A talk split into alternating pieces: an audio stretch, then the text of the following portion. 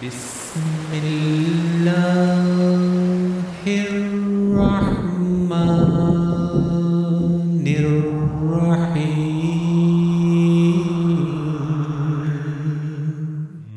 to Quran Study for Non-Muslims, where we attempt to understand the teachings of the Holy Book of Islam using an easy-to-follow approach that caters to non-Muslims or people with little or no previous knowledge of the Quran.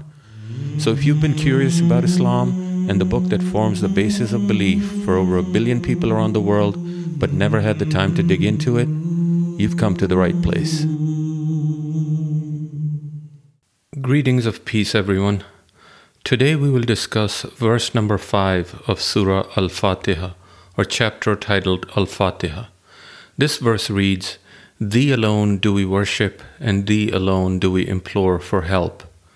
The key words in this verse are Iyaka, which means Thee alone, Na'budu, which means we worship, and Nasta'een, which means we implore for help. The basic meaning of this verse is that true worship can only be achieved when a human being is in a state of complete humility and submissiveness, and these characteristics must be born in the heart. In order to gain a deeper understanding of this verse, it is essential that we spend some time on the concept of worship or ibadah as presented in Islam. It should be noted that in Islam, ibadah does not merely mean performance of certain known acts of worship, for example, prayer, fasting, etc. It has a much wider significance. In fact, the Holy Prophet of Islam is reported to have said that any act performed in obedience to God's commands and to seek His pleasure is an act of ibadah or worship. You may notice that the word worship has appeared before the word implore for help in this verse. The reason for this is that once a human being truly acknowledges the existence of God, his first impulse is to worship Him.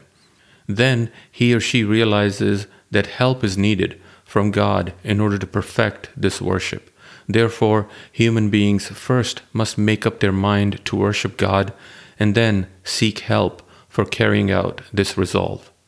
It is also interesting to note that the words iyaka, which mean thee alone, appear before the words worship and before implore for help.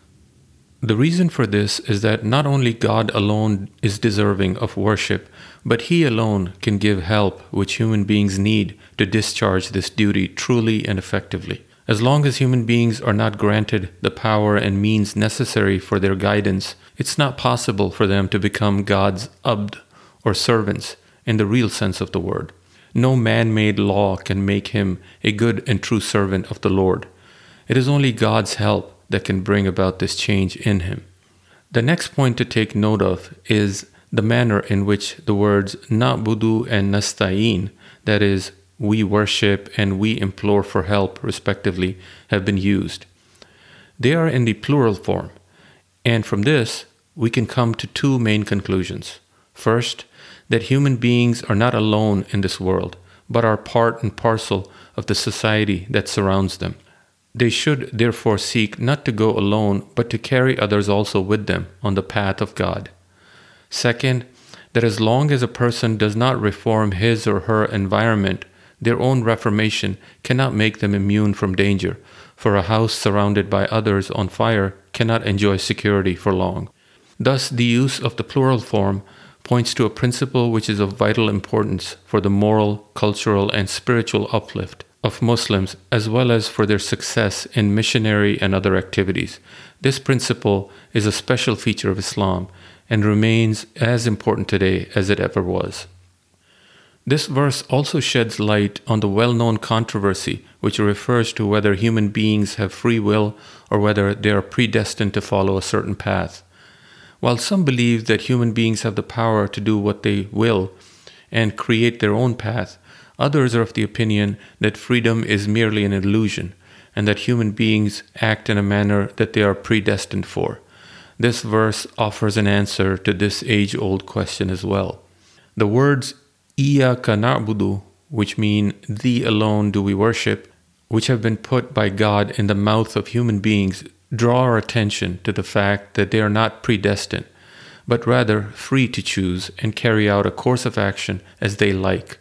On the other hand, the words Iyaka nasta'in, which mean thee alone do we implore for help, remind us of the fact that though we have free will, we may yet suffer from constraints and compulsions of various kinds. The prayer, Thee alone do we implore for help, implies that God keeps a watch over our actions and takes steps to remove the constraints which keep us from the path He calls upon us to tread. Islam repudiates the idea that man is not free. It is commonly seen that later in one's life, one often outgrows the atmosphere or ideas of their childhood and instead adopts a course of life quite different from the life that they would have lived if they had not outgrown those ideas. The last point to note about this verse is that while the first four verses of the chapter address God in the third person, this particular verse addresses God in the second person.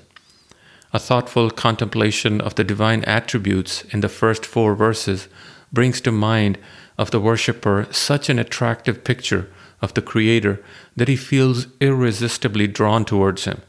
And this, coupled with the realization of his presence, makes him address his Lord and invoke his assistance in the supplicatory tone. The Quran is not a book of philosophy, but has been sent to bring about a change in the human beings and to open up to them avenues of spiritual progress. Therefore, its style is made to fit with the nature of human beings and with their innermost feelings. The contemplation of the four attributes creates in them such an irresistible longing for the Creator and such an intense desire to offer wholehearted devotion to Him that, in order to satisfy the longing of the soul, the third person used in the first four verses changes to the second person in the fifth verse. All in all, the verse that we have looked at today has to do with the worship of God and seeking help from Him. This worship must be performed in a state of complete humility, and the word for worship that has been used, which is ibadah, also refers to an act that is done in obedience with God's command. It is also important to note that this verse points out that humans first have an impulse to fall in prostration and worship God before seeking help from Him to further perfect their own worship. Furthermore, the fact that this particular verse addresses God in the second person, while the previous verses have addressed Him in the third person, signifies that after humans contemplate the beautiful attributes of God that pertain to His perfection and mercy, they are inclined to address God directly and with complete submissiveness. Well, that is the end of today's episode. The sources of our content are the short and five volume commentaries published by Islam International Publications, references to both of which you can find in the show notes. Thank you and stay safe. Hope you enjoyed today's session and learned something new in the process. Remember, this content is available both in audio format as a podcast and in video format as a YouTube channel. In either case, just search for Quran Study for Non Muslims. Also, for more information or to get in touch with us, visit our website at qs the number 4 nm.com which is short for Quran Study for Non-Muslims.